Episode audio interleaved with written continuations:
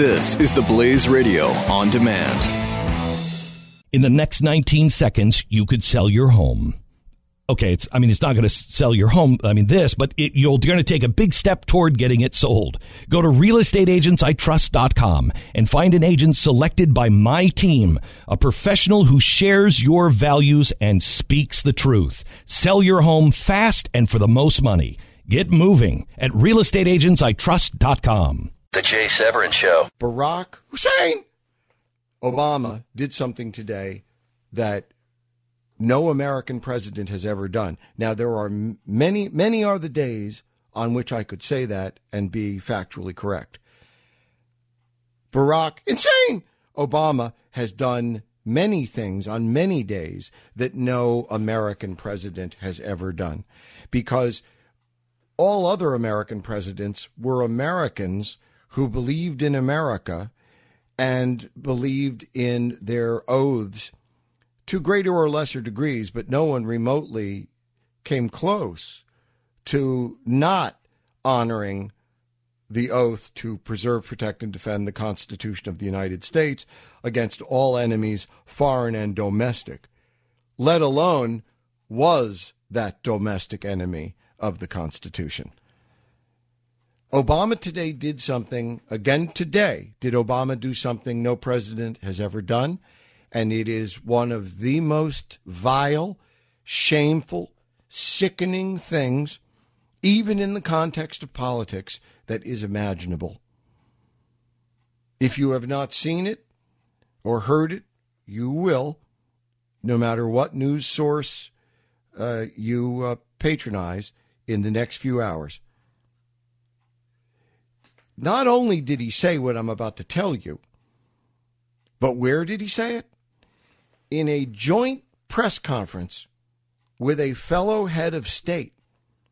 In a joint press conference with a fellow head of state, the President of the United States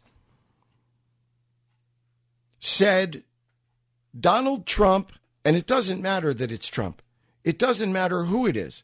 It doesn't matter when it is. It is. It doesn't matter which president it was. Only it does. I mean, Obama said today in a, a press conference with a fellow head of state, he urinated on our flag, our system, our precedent, our history, our country, our citizenry, uh, on diplomacy, on fairness, on the office of president on everything. Obama said today, I think it was his second answer, he said, Donald Trump is unfit. Well, this is a quote. Quote, Donald Trump is unfit and woefully unprepared for the job of president of the United States. See, Obama can think that. And doubtless Obama does think that. But to say that, to use a press conference, a diplomatic, the most big D diplomatic settings to which a president uh, takes part, in which he takes part, the meeting with another head of state, and he insinuates into that partisan politics of any kind even if it's politely said.